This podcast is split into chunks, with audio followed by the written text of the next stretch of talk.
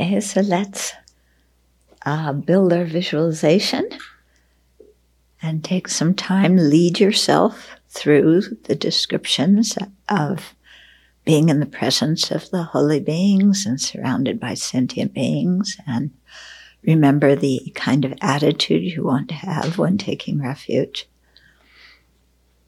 So instead of me guiding you, it's good to learn to do this yourself.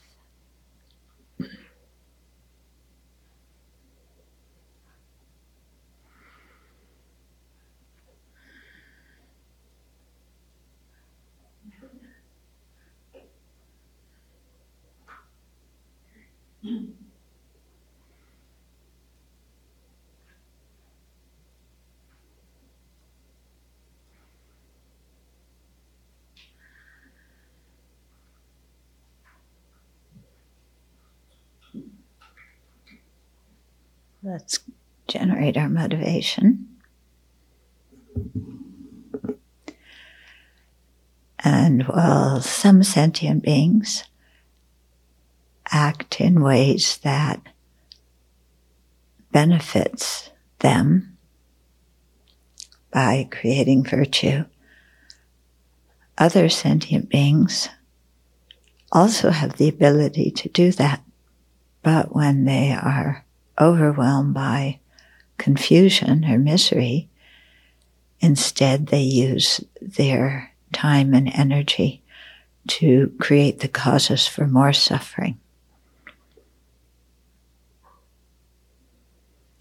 And so we have what is happening in the Middle East right now and the tragedy of people who want to be happy and not suffer, inflicting incredible amounts of suffering on each other.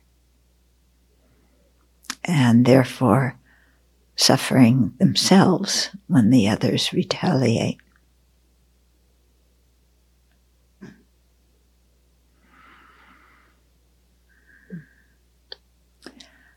So, this is life in the human realm where people often work against their own best interests.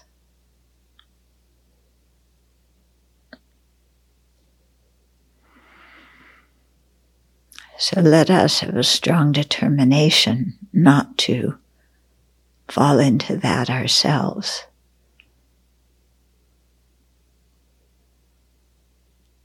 To not hold grudges, to not crave power.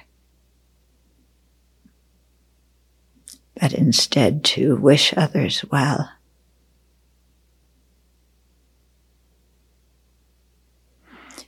And even to work for their benefit.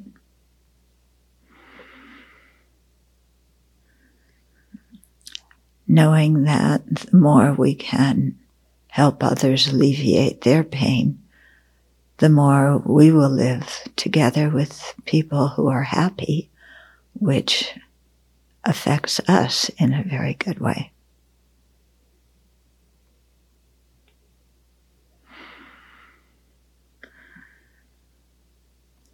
And so, with that, let us generate the bodhicitta and have a united purpose in what we're doing by sharing the Dharma today and all the days that we hear, think, and meditate on the Dharma.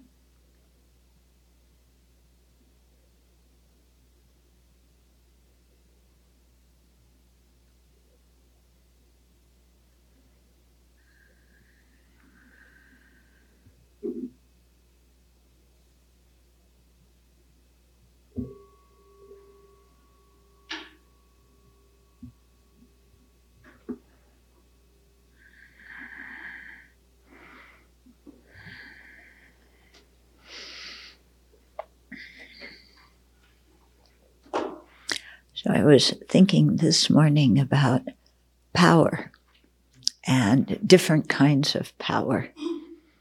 Uh, because one of the uh, former incarcerated people that I write to was uh, telling me that he goes to the NASCAR races where they the engines make incredible amount of noise. And I asked him, because I have a very frank relationship, I said, why are people so attracted to engines that make a lot of noise? I don't understand it. It's not something that uh, attracts me. In fact, it pushes me away. And, and he said, you know, the engines represent horsepower and you can, when you have the noise, you can feel the power in your body. Yeah. And so, you know, I guess especially guys, although he said some women too, you know, like that feeling of the power of the engine. So then there's power. I have power too. And it was making me think how when we uh, feel hurt and when we feel uh, powerless, uh, then we seek power, um, but we do it in really uh, strange, ineffective ways. One way is by getting angry. Another way is by going to sports car racing. Another is, you know, you you read what's happening, you know, with Israel and Gaza now, and you know everybody is just seeking power. So, for those of you who don't know what's happening, um, yeah, the situation had been comparatively calm the last several years. Uh, but it's the end of Ramadan now, and it's hard to say who started it.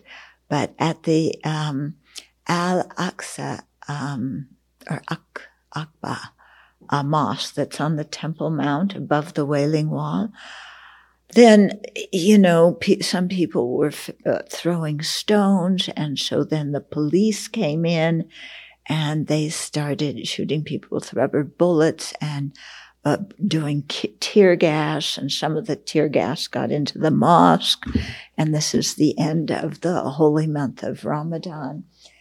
Uh, so there's that. And then one neighborhood in East Jerusalem, uh, they want to evict a few families so the Israelis do so that they could take over the land because the the right wing people say it's our land, but uh, actually it was originally Jewish land, but then the Palestinians uh, 50 years ago traded some of their land in another part of Israel to go live there. So it became the Palestinian land. And the UN, you know, backs that agreement because it was an agreement with refugees. But so now the Palestinians are saying it's our houses, and the, the Jews are saying, no, this is our holy land. It's all just dirt, you know. Um, so there's that. And then, you know, so then everything escalates. So the uh, the Palestinians have sent over a thousand rockets into Israel, into um, you know civilian areas, cities and towns, and the Israeli uh, army does what it usually does: is it goes and bombs specific buildings in Gaza and assassinates some of the commandos. And uh, so that's what usually happens. That's the usual intifada. What's happening this time is because 20% of the Israeli population is Arab and they're Israeli citizens and they have representation in parliament, but they're not actually being treated equal. And of course, they see what's happening to their brethren in Gaza and in, in the West Bank. So now what didn't, hasn't happened in decades is that within Israel itself, the Israeli Arabs and the Israeli Jews are battling each other in the cities.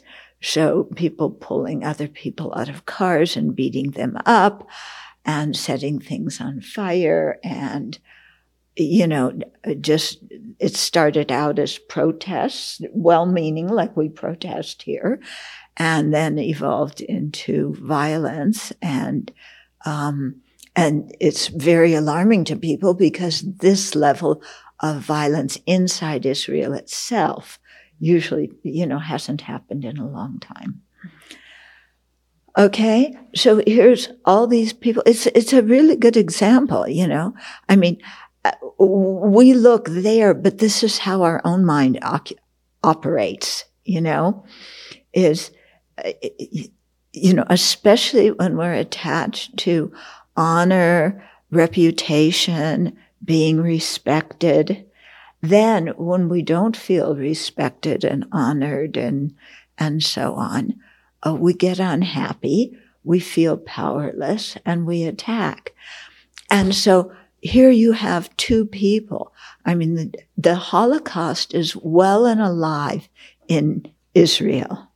Okay. It was over in Europe, you know, many years ago, many decades ago but the feeling of persecution, because you know the Jews are the most persecuted population in the whole world, 4,000 years more than anybody else. So there's that mentality of, you know, finally we have a homeland, but, uh, you know, we have to defend it.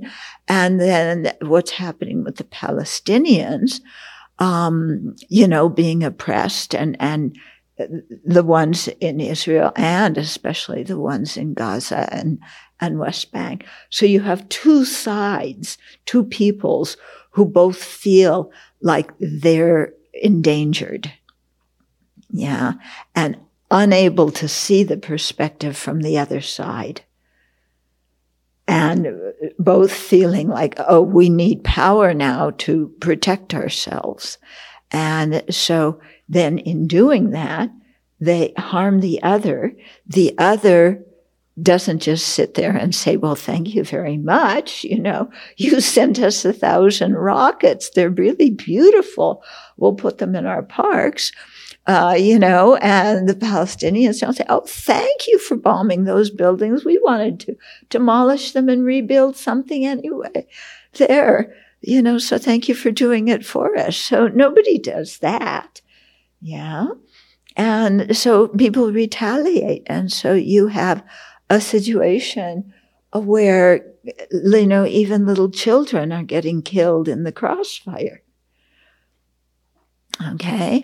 Um, so this is the insanity of the human realm. Yeah. So often we think of it as this, this is the place we live. And so it, it, it comes to have some kind of different meaning. It's somehow more real. But when you say this is the suffering of the human realm, then it's like, well, and the the animals have their animal realm has their suffering, hungry ghost has their suffering, God realm has theirs. This is what human beings do to each other. Yeah. And so it's it's a reason to get out of samsara because even you have a good rebirth, it doesn't bring any peace. Yeah.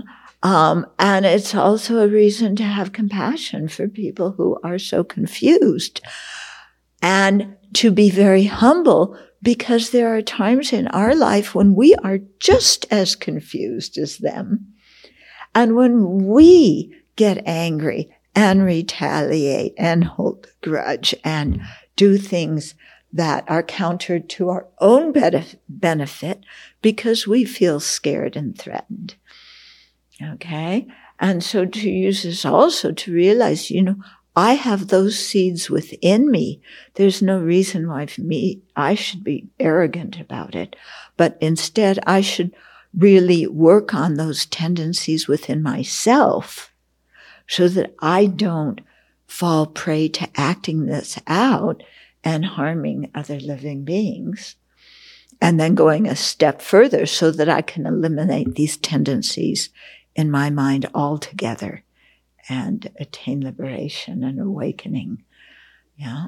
So you can use anything that you see in your life as, you know, it's a real live Dharma lesson.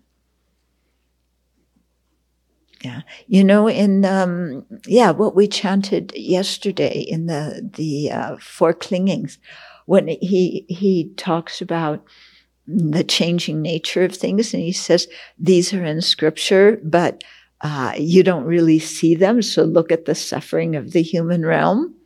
So his advice is, yeah, look at what's in front of you right now and, and see it and let it be the, the, uh, the Dharma teaching that it is for us.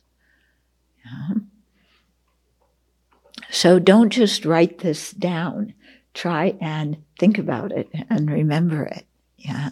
Because this is how we uh, change our minds. Okay, so now we'll continue with Shanti Deva, who is doing his best to change our minds too, as much as we go, but Shanti Deva, it's too hard to do this. Why are you asking me to be mindful? Why are you asking me to have introspective awareness? Can't you just go poof and make my whole life happy? Come on, Shanti Deva, you know what, what you're telling me. I can't do this. It's too hard, isn't it? Look what he's asking. Look at this. It's so totally unreasonable. Look what he's saying. If I happen to be present while a senseless conversation is taking place, or if I happen to see some kind of spectacular show, I should abandon attachment towards it. Oh, what kind of advice is that? Why do they have? Why do people engage in senseless conversations? It's so that we can come out of the conversation feeling that we're the two best people in the universe because we've badmouthed everybody else. Why are there spectacular shows? So we can show off how beautiful we are, how talented we are. So we can get jealous of other people and compete with them and win. Yeah. And also so we can get distracted. I mean, those spectacular shows, it's just amazing. Have you ever noticed in those shows that the men have so many clothes on? They are buttoned up with their neckties and, and things like this and long sleeve shirts plus a jacket, you know, and they're like sweating like mad. And the women have as little clothes on as possible. Yeah. And so it's spectacular. The men are at one extreme and the women are at the other extreme. Wow. Isn't that cool to look at? And he's asking me to do what? What am I supposed to do? Abandon attachment for that? You know, I mean, everybody talks about the the what the Emmys and the Golden Globes and the and the um, Oscars and you know everybody talk. Uh, so what am I going to talk to people about if I don't watch this? Yeah, and he's saying not to be attached to it. I won't have any social life what am I going to talk to people about?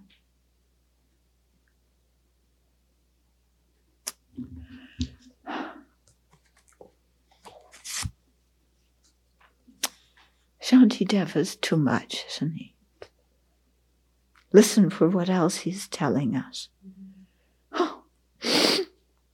If for no reason I start digging in the dirt, picking at the grass or drawing patterns on the ground. But these are my favorite things that I like to do.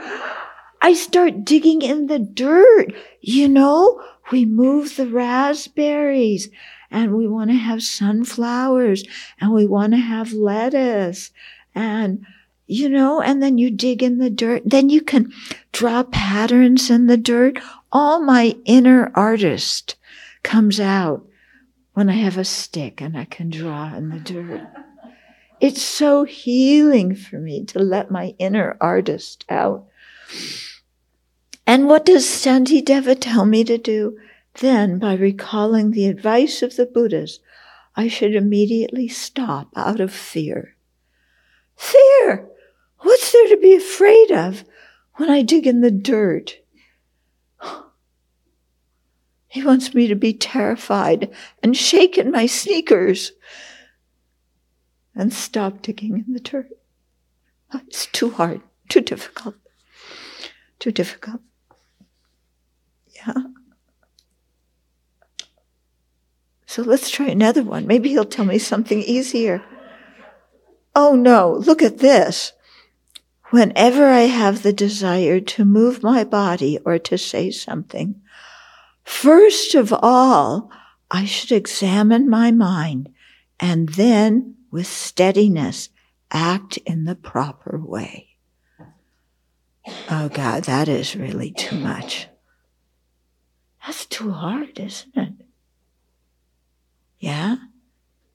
Before moving my body or moving my mouth, I'm supposed to examine my mind and my motivation Come on. I feel my emotions. I want to let them out. I don't want to look at my mind. I want to. Ah. I want to be spontaneous. Yes, that's it. I want to be spontaneous. Shanti Deva is, he's not subduing my mind, he's subduing my spontaneity.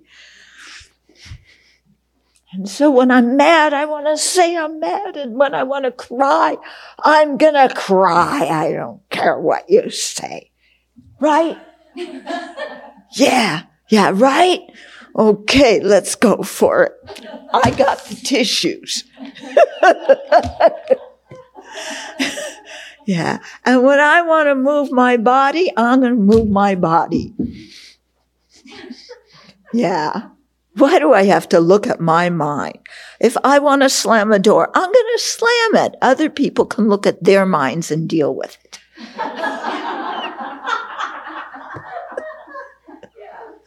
yeah. Yeah. And if I want to stomp here to wake up the people below, that's okay.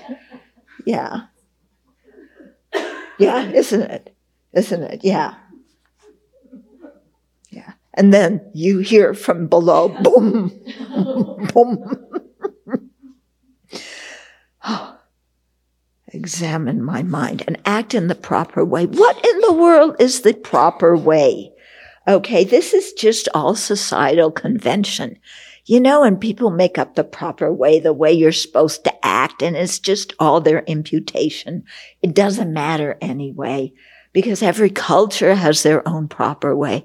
So, and I have my own culture, so I have my own standards of the proper way, and I will act with the proper way. right? Otherwise, I'm getting suppressed. I am not going to be suppressed.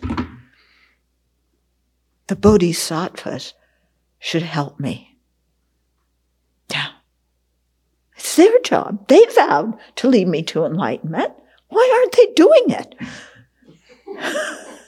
Why is my mind such a disaster? They vowed to help me. Bodhisattvas. Yeah? You're, you're, not, you're not keeping up with what you promised to do.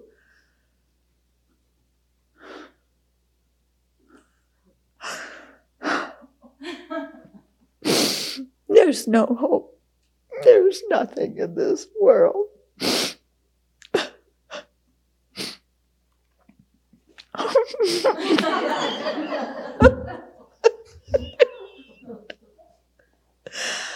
okay. So you see, everybody has their own interpretation of events and their own interpretation of what Shantideva is trying to say. Okay. First of all, I should examine my mind and then with steadiness act in the proper way. Yeah, it really takes a long time to examine our mind, doesn't it? Yeah. And then if we find an affliction in our mind, you know, to have to calm our mind before I say something or do something, then I'm going to be mute for the rest of my life. and I'm going to be sitting in this chair for decades, you know, because I'm supposed to, to really, you know, look at my mind and, and try and overcome the afflictions before I speak or before I move. Oh my God. Can I go dig some dirt and release release my inner artist? You know? But then when I dig in the dirt, the ants object. Yeah. And then they come and they invade our, our living places. Yeah. I dig in the dirt you know, and then they come and invade. They're not going to lie down and roll over and say, yes, you know, go ahead, dig in the dirt.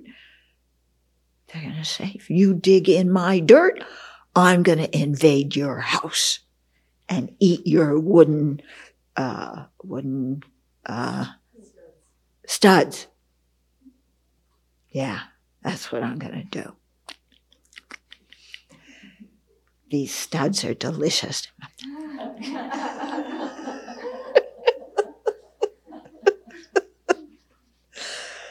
okay. So you see what we have to overcome just to practice the Dharma, what we're up against?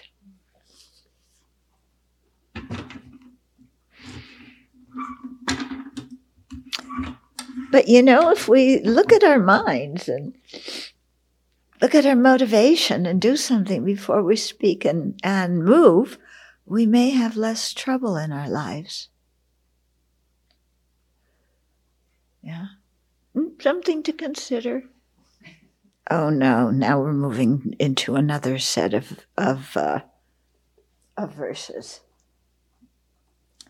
These are the verses where he's really nailing what's in our mind. Okay? So whenever there is attachment in my mind, I should go out and get what I'm attached to. And whenever there is the desire to be angry, I should be angry. I should not do anything or say anything but that. And I should not remain like a piece of wood. I should act.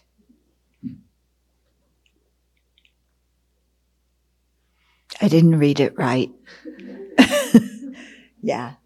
Whenever there is attachment in my mind, and whenever there is the desire to be angry, because anger makes me feel powerful, I should not do or say anything but remain like a piece of wood.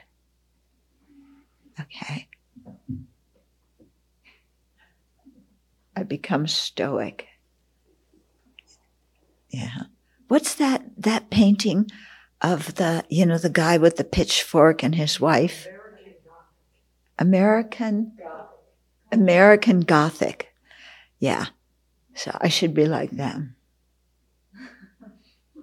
Yeah, it gives you a really happy feeling, doesn't it?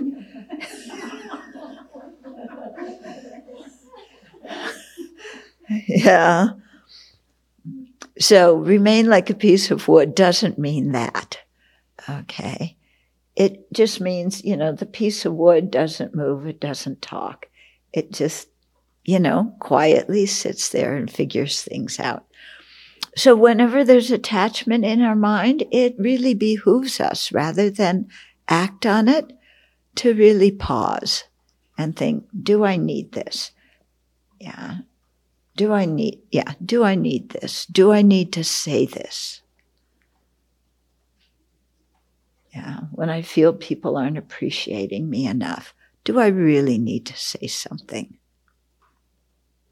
Or is actually it a quite good thing for me when they don't appreciate me enough. Makes me more humble. An old friend just wrote to me and said it upsets him that he sometimes feel, feels people don't appreciate me enough. And it was like, oh, don't say that. That just feeds my arrogance and it feeds my self pity, you know. Don't say that. Because then it makes me feel self righteous. Yeah. And self righteous anger. Because one person in this universe said that other people don't appreciate me enough. And I've known that my whole life. and finally, somebody else acknowledged it.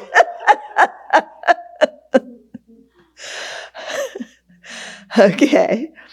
No, but it, it's really true, you know, to try note what's happening in the mind. And if, uh, you know, sometimes it, when there's strong attachment or strong anger or jealousy or arrogance, there's this energy behind it, isn't it? It's like, I have to do something right away. I have to say this immediately or else the whole world's going to fall apart and then we say what we have to say.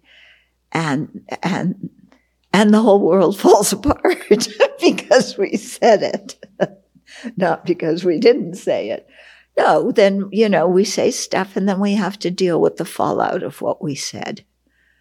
Yeah because when we're motivated by either attachment or anger what we say and do is not going to be necessarily kind to other people is it and it's going to in, infringe on them, yeah, as well as create a lot of negative karma for ourselves. So instead, remain like a piece of wood. So if the American Gothic doesn't appeal to you, think of uh, one of the beautiful Kuan Yin statues carved out of wood, and you become like a piece of wood in the shape of Kuan Yin. Yeah? That would be nice, huh?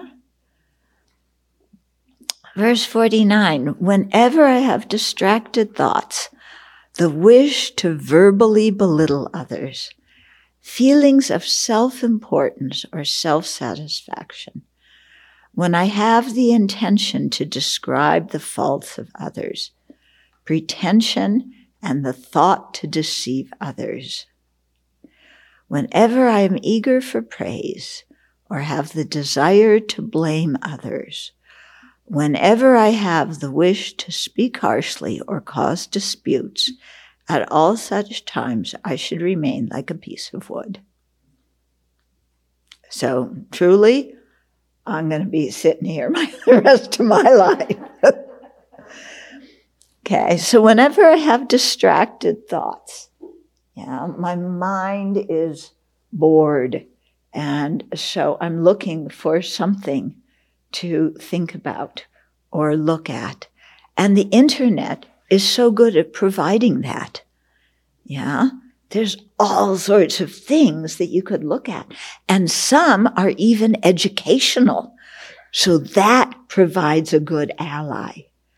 Yeah. Uh, no, alibi. It provides a good ally. I was just watching this documentary. It's really good. Actually, our motivation was, I am so bored.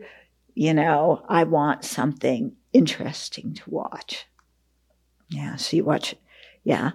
So, you know, you, are trying to follow the Abbey rules and, you know, not what, not uh, look at the internet in your room and only look at the internet in a room where there's somebody else.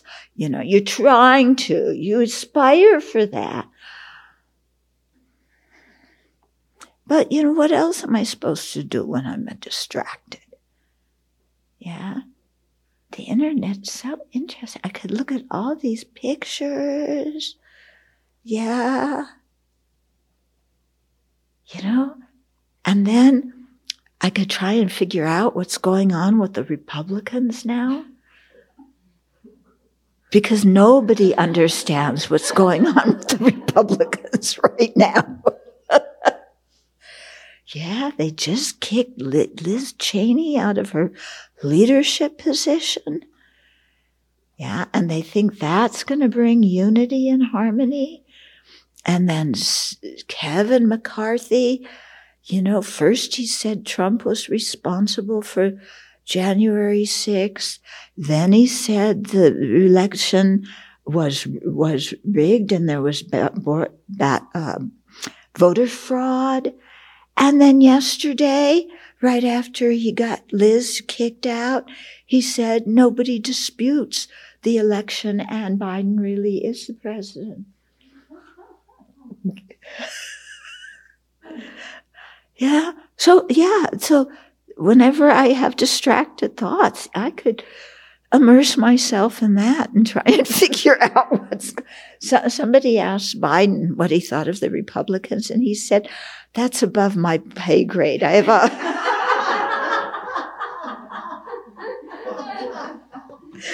he said, I have a hard, hard enough time understanding the people in my own party, let alone the, the, the other party.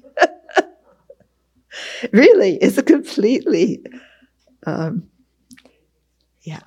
So it's, but it's something you could think about for a long time. Yeah. Okay, so whenever I have distracted thoughts, the wish to verbally belittle others Oh, but verbally belittling others, it brings such satisfaction, doesn't it? When you see somebody who is not very good getting a lot of attention or getting money or getting a good reputation, don't you feel like it's your obligation to belittle them so that other people aren't misled? Yeah? Shouldn't we belittle other people?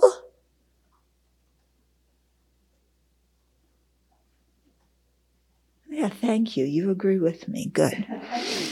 Okay. So we won't uh, belittle each other because we're on the same side. We'll belittle other people. Yeah. But, you know, the wish to belittle, that's a strong one, isn't it? I've been reading Ruth uh, Bader Ginsburg's book, um, My Own Words, is quite interesting. And she's the part I'm reading right now. Um, uh, this is n- I'm not reading it out of distraction or boredom or anything. It's really educational, and I'm learning a lot, you know. And uh, yeah, so I'm going to tell you what I'm learning. Uh, but what she said, it, she was saying, is for the the uh, judges that they may have different opinions and so on, and in the Supreme Court, they can, you know, have their different opinions. In appellate court, usually they, they try and present a, a unified thing, although sometimes they don't. But she said it's really important for the judicial system to function and to be respected in the eyes of the world that the judges don't personally insult each other, that they uh, may disagree about how to interpret the law, but in doing so, they don't belittle the intelligence uh, or or criticize the other judges. Yeah, because that makes people lose faith in the, in the judicial system, as well as in those particular judges too, either the ones who criticize or the ones who are criticized. So yeah, so I found that I found that interesting. I had never thought about uh, how judges relate to each other or should relate to each other for a, a properly functioning judiciary. Okay. So, when there's the wish to verbally belittle others, yeah, somebody called you out for something you did that they weren't supposed to uh, notice, and you want to belittle them. Hmm? Okay. So whenever I have feelings of self importance or self satisfaction, I am an important person. I am talented. I know what I'm doing. You know, this is what I do well, and I have degrees to prove it. I have uh, all sorts of things with those little gold stickers on them. You know, the awards you get. Yeah. So I have those to prove it. I, you know, in my field, I know what I'm doing. I have thank you cards. Look at my whole wall full of thank you cards. I am important. I know what I'm doing. That's a good one, too, isn't it? Yeah. When I feel self satisfied, what's the difference between feeling important and feeling self satisfied? There's a difference in feeling, isn't there? Yeah. How do you feel when you feel self satisfied? How is it different than self importance? When I feel self important, then it's more in comparison to others. Mm-hmm. And um, for example, when I was on vacation, I was feeling self satisfied just being on my own, and um, the, the competition was not necessarily there. Mm. Yeah. Mm. Interesting. Self importance arises when we compare ourselves to others, and self satisfaction is just I'm I'm good. I wonder if self satisfaction has more of a sense of complacency with it, where self um, what's the other one? Mm. Self self importance is more like competitiveness and jealousy and yeah, yeah, yeah. And self satisfaction is just like smugness. I've arrived. Yeah, I've arrived. I'm I'm smugged. I'm complacent because I'm I'm good. And self importance is I'm fantastic and I'm going to prove that to everybody. It's really underneath that, I don't feel so good. Yeah, yeah. I mean, that's the whole thing that lies behind, uh, you know, arrogance and self importance is we really don't believe in ourselves. Mm-hmm. When I have the intention to describe the faults of others, But it's satisfying to describe their faults, huh? I mean, certain politicians, don't you want to just describe their faults? Yeah. Or people, you know, who got the promotion that you didn't get. Yeah.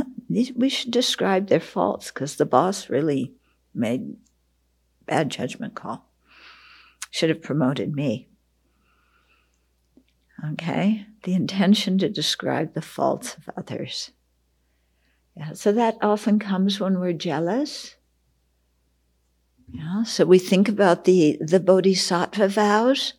Yeah, and there's major and auxiliary bodhisattva vows about not uh, belittling and describing the faults of other teachers, you know, because of our attachment to uh, reputation or offerings or you know having a group having a group of groupies follow us around okay Whenever I have the intention to describe the faults of others. Okay. And pretension, pretension and the thought to deceive others. So these two go together, pretension and deception. So uh, they're, they're a couple, yeah? So pretension is pretending you have good qualities you don't have because you want to impress people. Deceit, yeah, is hiding bad qualities that you have from other people because you know that they'll, they'll, they won't respect you if they find out. So one is pretending to be something we aren't. That's what you do on job applications. And deceit is, um, you know, covering up your, your faults and pretending not to have faults that you do have, which you also do on job applications. Okay. And, and what you also do, you know, the whole dating scene. Yeah. That's what the whole dating scene is about, isn't it? You know, establishing a good image. So you pretend to be what you think other people think you should be, you know, and then your bad qualities, you know, we hide them yeah, until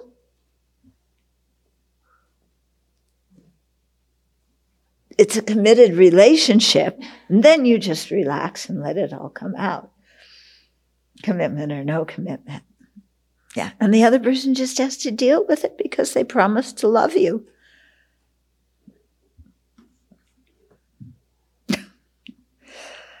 Okay. So, but, but, but, pretension and deceit, they come up in a lot of areas in our life. Yeah.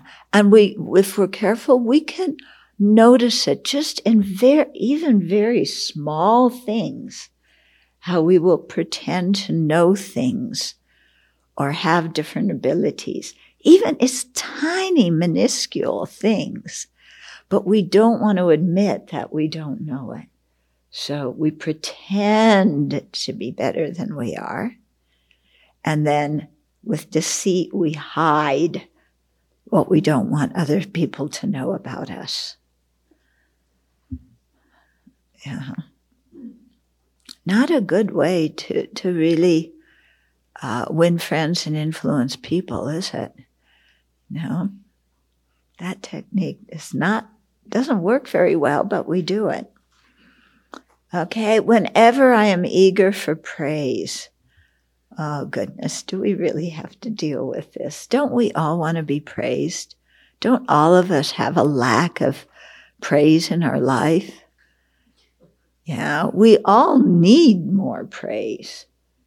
And what's wrong with being praised? It makes you feel good. Yeah. And then you come to Sravasti Abbey where the people are supposed to be so kind and they don't praise you. Yeah, but I, I need praise, but nobody feeds my need for praise. They look at me and in so many words they say, just get over it, kid.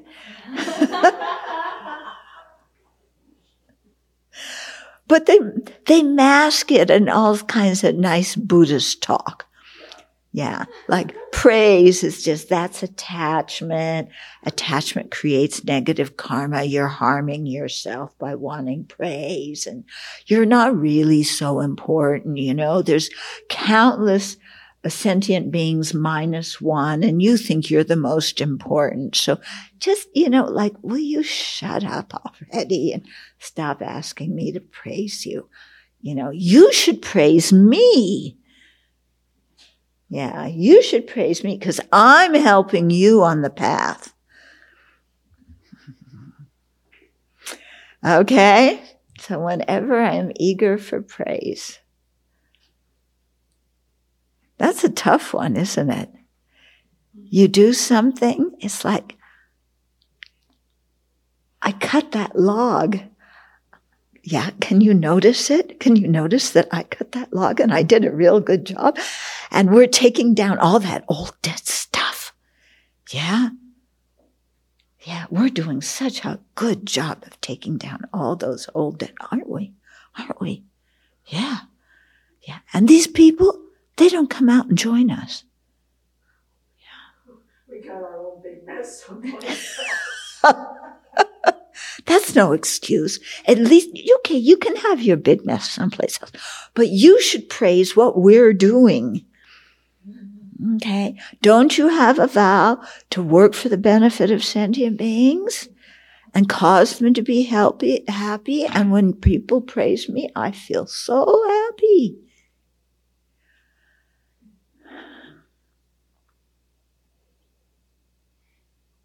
What do you mean, no?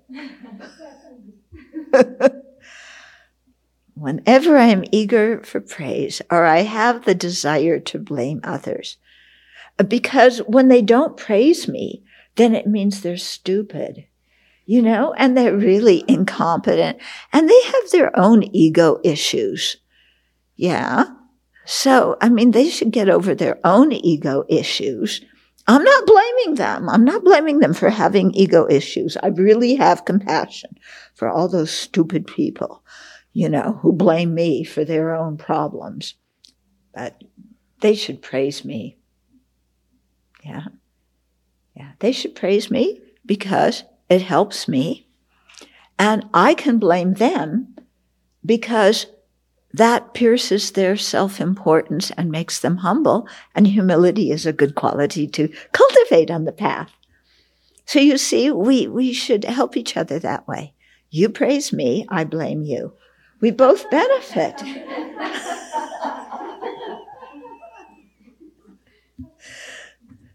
Don't you agree? Yeah. Whenever I have the wish to speak harshly and cause dispute, cause dispute? You mean make people turn against each other? Cause disunity? Yeah.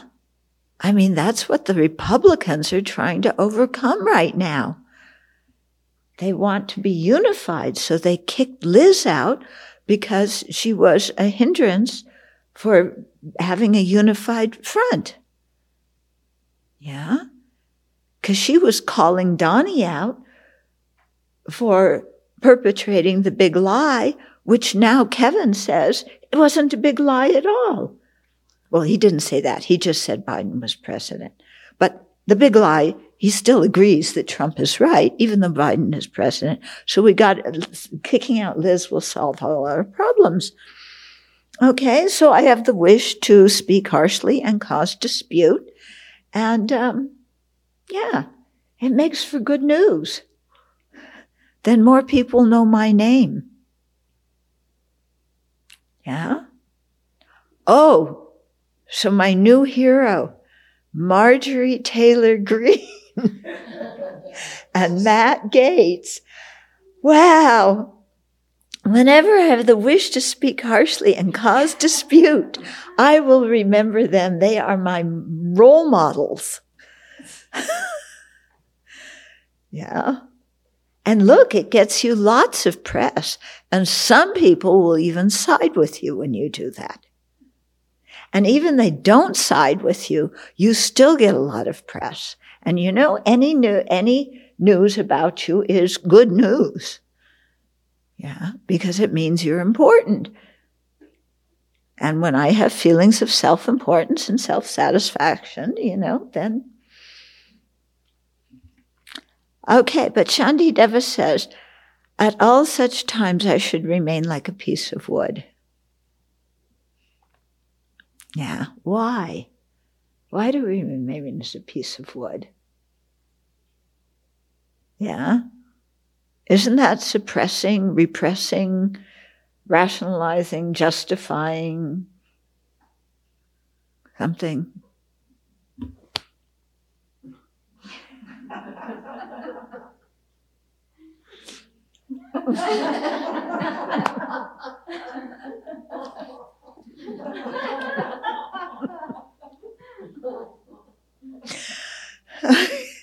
yeah?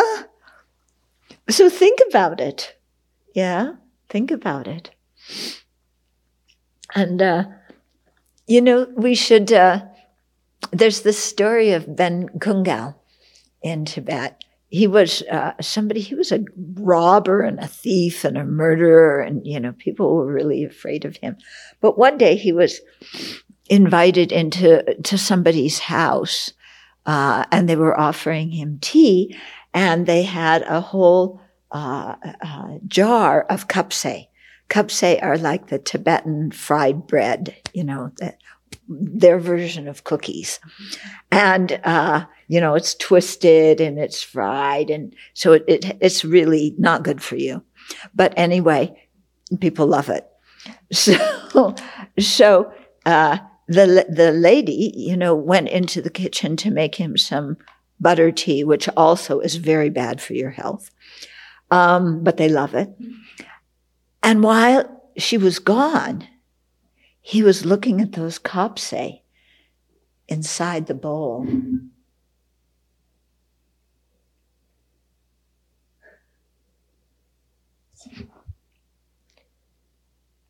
And he was about to do that, and he got this far, and then he went, Amala, Amala, there's a thief in the house. Come quickly. Somebody is stealing your kapse. Eh? So there's somebody who was practicing mindfulness and introspective awareness. He knew what good behavior was. He had his mind focused on that. And he had the introspective awareness, which was saying, oops, I'm acting in the opposite way than what I want to. And he had the guts to call himself out. He didn't, you know, just say, uh, break off a small piece and say, well, I'll just eat a small piece and she won't notice that and I'll pretend it never happened. Yeah. He, so he didn't practice uh, pretension and deceit. He called himself out. You know, somebody is stealing, the kapse say. So, um, might be interesting for us sometimes to call ourselves out. Yeah, but it'll really harm our reputation. No, no, you don't want to do that, do you? No.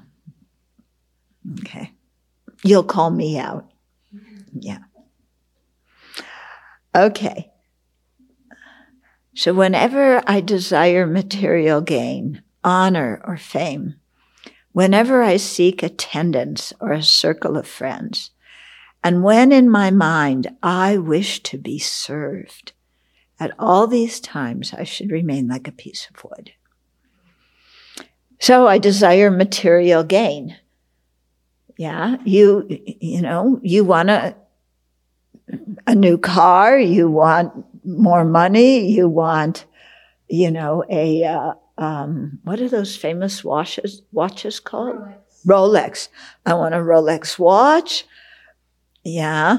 I want uh, some new furniture. I want, uh, you know, a second home. I want a, uh, a um, an RV and I want a boat and uh, I want some beauty products and uh, I want some new clothes. This is 44 years old. And I'm still wearing it.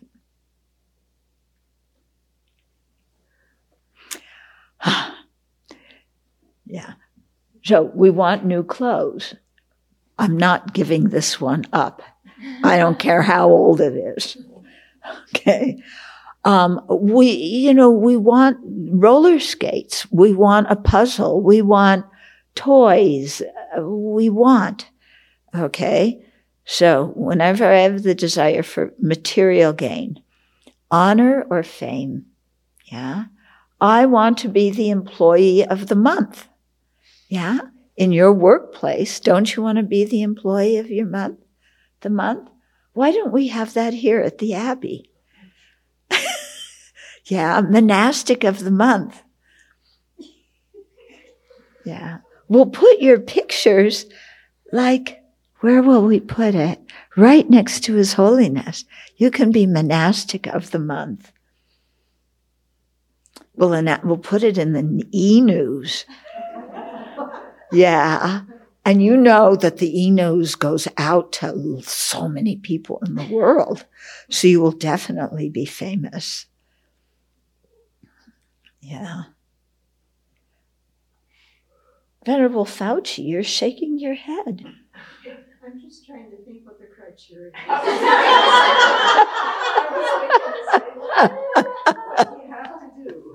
what do you have to do? what do you have to do? Okay, so yeah, so I want honor, I want fame, I want to be known, I want to be recognized.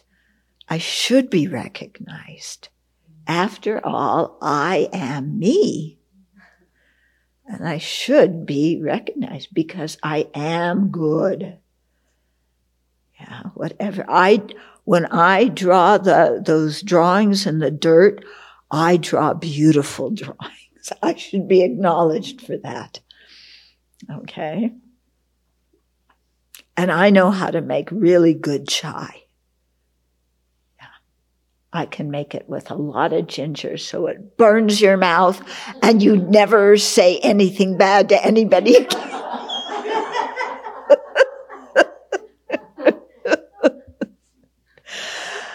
okay? Whenever I desire material gain, honor, or fame, whenever I seek attendance or a circle of friends, I want to be popular. Yeah? I'm in, I'm in my workplace. I want everybody in my workplace to like me because, you know, that also helps to be employee of the month.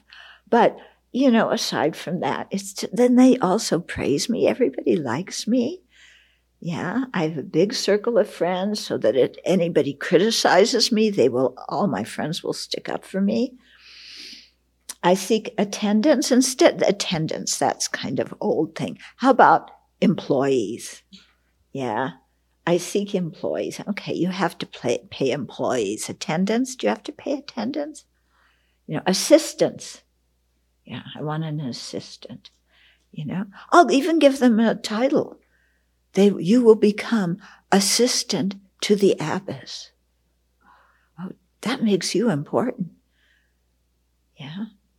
There's only 17 monastics, but it doesn't matter. You're assistant to the abbess. yeah. I'm assistant to the boss. Okay. So I want friends, I want supporters, you know, people who will help me. And when in my mind I wish to be served, that's all the time. Yeah, I should be served. Yeah, you should cook for me. Yeah, you should peel the the fruit for me. Yeah. Mm. You don't want to give me kiwis that are have all that rough stuff on the skin. Yeah, I should be served. People should do my dishes. Yeah. Maitri uh, gave me a message for this one. She said people should clean her litter box. You know, we we yeah we should serve our kitties well pet them, overfeed them, cuddle them, let them go outside and eat grass and clean it up after they barf all over. okay? So so even the kitties want to be served, not just us. Yeah. We all want to be served, don't we? At all those times, I should remain like a piece of wood. But then, then, then I have to take care of myself and wash my own dishes and cook my own food. And, you know, I have to vacuum. Yeah, vacuum, vacuuming isn't too bad. Unless you have to vacuum stairs. I hate vacuuming stairs. Other people can do that one. yeah. Okay. Whenever I have the wish to decrease or stop working for others, uh oh, we're getting into sensitive territory here. Because I made a promise not to do that one. Whenever I have the wish to decrease or to stop working for others, and the desire to pursue my own welfare alone. Well, what's wrong with that? Yeah, I, I, should really look at all sides of the story before jumping to a conclusion. Yeah, my biggest contribution I can make is to free myself from samsara. Then none of you have to deal with me again. So isn't that a great kindness I'm bestowing upon you? If I just look out for my own liberation and, you know, then you, you can figure it all out yourself. Yeah. And you'll be so happy when I attain our arhatship. Yeah. Especially when I attain non abiding nirvana and I give up my body. Then I can't talk and I can't tell you stuff. Okay. If motivated by such thoughts, I wish to say something occurs. This time, I should get out the duct tape and keep my fat mouth closed. or the alternative is to remain like a piece of wood. So whenever we we are thinking of uh, abdicating our responsibility towards other sentient beings, or giving up bodhicitta, or just thinking about our own dharma practice, our own liberation, what is good for me, yeah, then we're really in very, very dangerous territory. Yeah, because when we took the Bodhisattva vow, we made a promise that until we are fully awakened, we will work for the benefit of others. So that does include working for our own benefit and keeping, in the sense of keeping uh, ourselves healthy, you know, taking care of our body, going to the doctor when we need to, you know, bathing, eating properly. You know, we do these things so that we can continue to, dharma, to our Dharma practice. Okay. But whenever we, we think, you know, I'll do these things just even for my own benefit and I want to get liberated. I'm tired of samsara and, uh, these sentient beings are really too difficult. Yeah. Yeah, benefiting sentient beings is hard, isn't it? They are so uncooperative. You want to help them. You go out of your way to help them. And what do they do? They kick you out of the Republican Party. Yeah. Or they say that you're telling a lie. Or they say, yes, but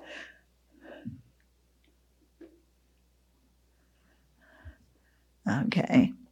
So it doesn't matter how difficult sentient beings are, you know.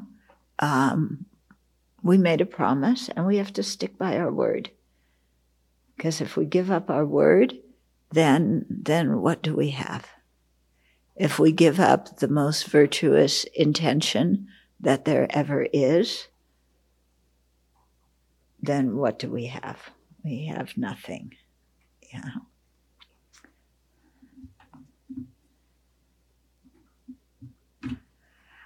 Whenever I have impatience, laziness, cowardice, lack of integrity, or the de- desire to talk nonsense, if thoughts of partiality arise at these times too, I should remain like a piece of wood. God, he's calling out all my behaviors.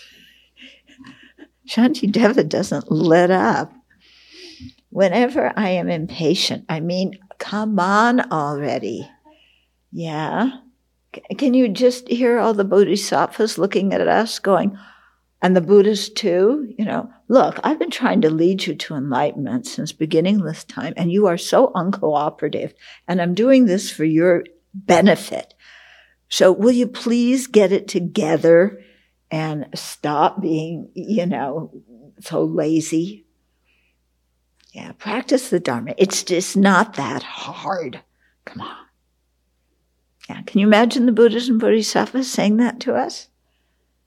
Yeah, then we'll go demonstrate in the, in the streets. you know, but, but, but, but. So we get impatient with people, don't we? Because we really know how they should solve their problems. Yeah, they're doing so many things that are shooting themselves in the foot and we're trying to help them to stop inflicting pain on themselves. And we're trying to direct them to, to a good path because we know what they should do. And they don't cooperate. Yeah. We know where that spatula belongs. And we're just trying to help them. But yeah, so we become impatient, don't we? Yeah. Come on, change already. And behind the impatience, what lies behind the impatience? I should be able to control you. Yeah. And you should follow my advice because I know what is best for you. So I'm trying to control you because I know what's best for you. And I'm just tired of waiting for you to cooperate.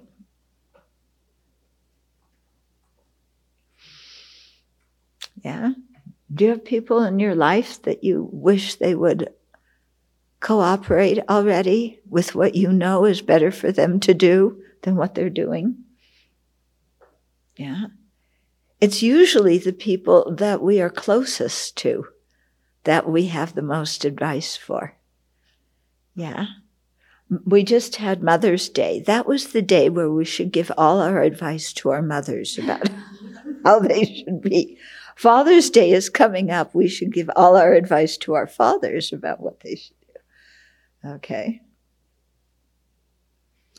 Children's Day, there isn't because we always give advice to children. okay. Whenever I have impatience, laziness. Yeah, so laziness isn't just lounging around, although it includes that. It's also keeping ourselves, uh, as Geshe Ngawang Dhargyey used to say, being the busy of the busiest. Okay? So keeping ourselves so busy with samsaric activities is a form of laziness. And then putting ourselves down is another form of laziness. Isn't it? Yeah. Because I just, you know, I'm a disaster, so please don't expect much out of me. Yeah, let me do what I want. Don't expect much out of me. Don't don't force me to do anything. I talked to somebody once who told me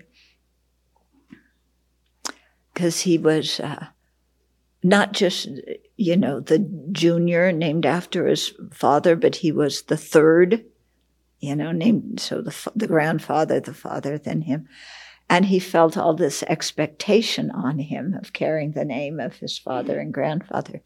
So he said he deliberately uh, made mistakes in an effort to try and uh, get them not to expect so much out of him. Yeah. So that's a form of laziness, isn't it?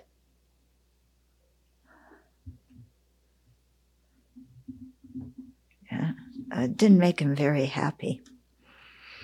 Cowardice, you know, when I, when I just, uh, yeah, I have, I don't have a spine. I can't stick up for what's right.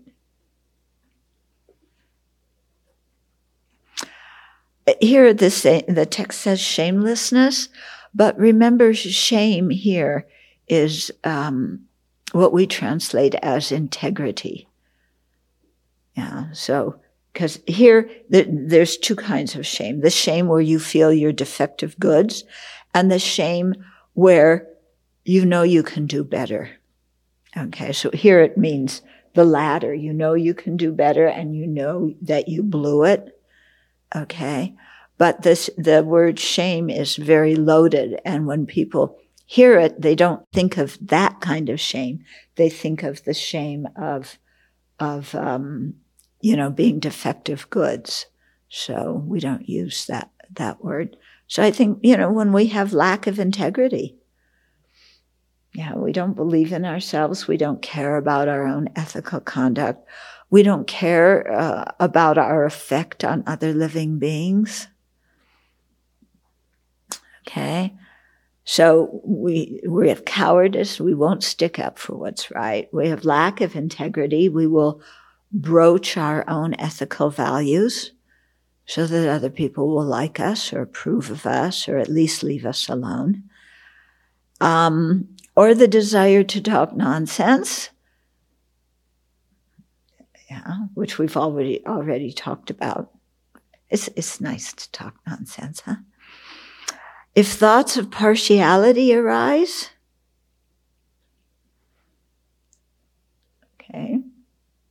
in Vinaya, what, what happens?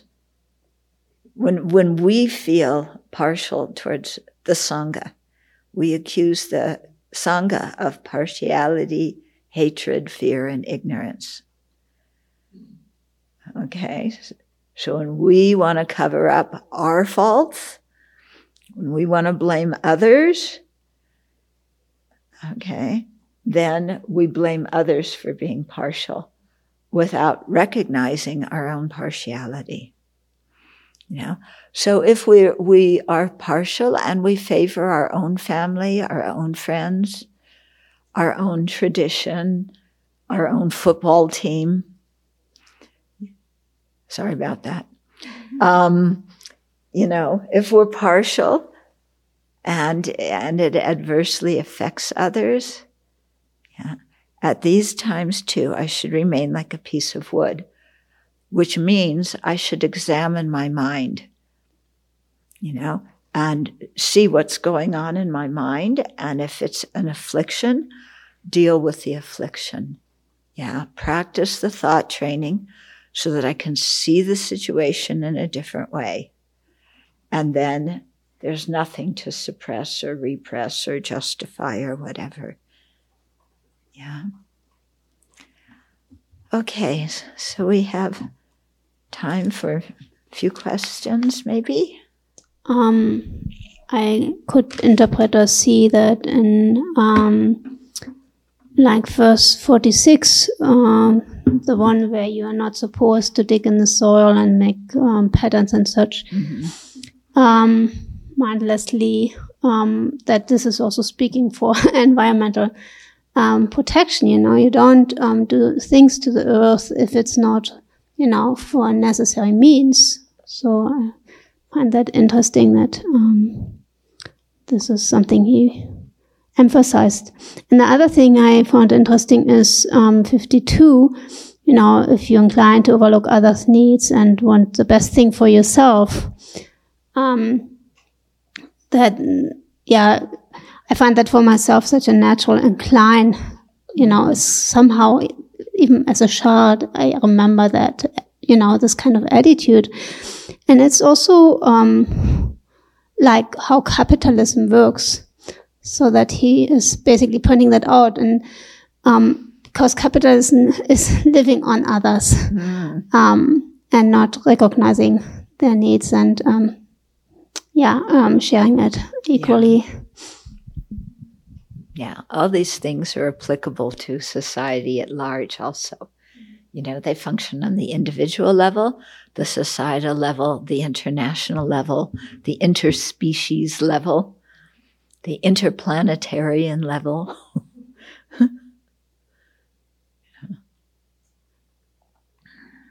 Other questions, comments?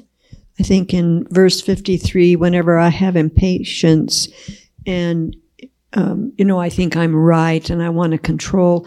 Often underneath that, at least for uh, people I'm attached to, is some fear that they're they're doing something that's going to not be a good thing. Yeah. You know, so lots of times what runs that uh, is fear for me. Uh, yeah. yeah. Okay. Yeah. Fear for fear that the other person will do something that will is very harmful that will also adversely affect us. Yeah. And so we need to control the situation. For the pointless activities digging in the earth, it made me think of what are some modern examples. And I remember I used to play games on my iPhone whenever I was bored. And it's like so completely pointless, such a waste of time. Yeah. It is. It's truly a waste of time. And people spend hours at it. Hours and hours. For that same one, I think about just like if somebody's just tapping their pencil and not aware of it, uh-huh. or doodling. It's yeah. just by then by recalling the advice of the Buddhas, I should immediately stop upon fear because it's about being mindful or conscientious of what you're doing. Yeah. And so they didn't necessarily have the paper and stuff to be doodling. Somebody's just saying, it seems like um, not just useless activities, but not being mindful of that you are doing them. Yeah. Because you could just be doing that. You know, people tap the pencil or the knuckle or something without Yeah. even knowing they're doing it. Yeah. Well, with all of these things, it's you have that state of mind or that behavior and you're not aware that you're doing it. Yeah. And so you continue doing it. And then somebody may say something to you about it and you get defensive. Yeah. But it is uh, interesting to notice uh, our different quirks. Yeah. And how, have you noticed some people with their knee? It's vibra- their legs vibrating all the time, up and down, up and down. They don't, not stepping like this, but, you know, yeah. I notice that, you know, sometimes when I travel, because you just, you see that or, uh, yeah, all sorts of things we do out of habit without thinking why we're doing them. Some of these things are, are not necessarily so harmful. You know, I mean, tapping your feet doesn't harm anybody uh, unless you're doing it really loud or, or stepping on bugs or something. But um, it, it shows a level of not of unawareness of what we're, we're what our body's doing, what our we're saying, what our thinking. Mm.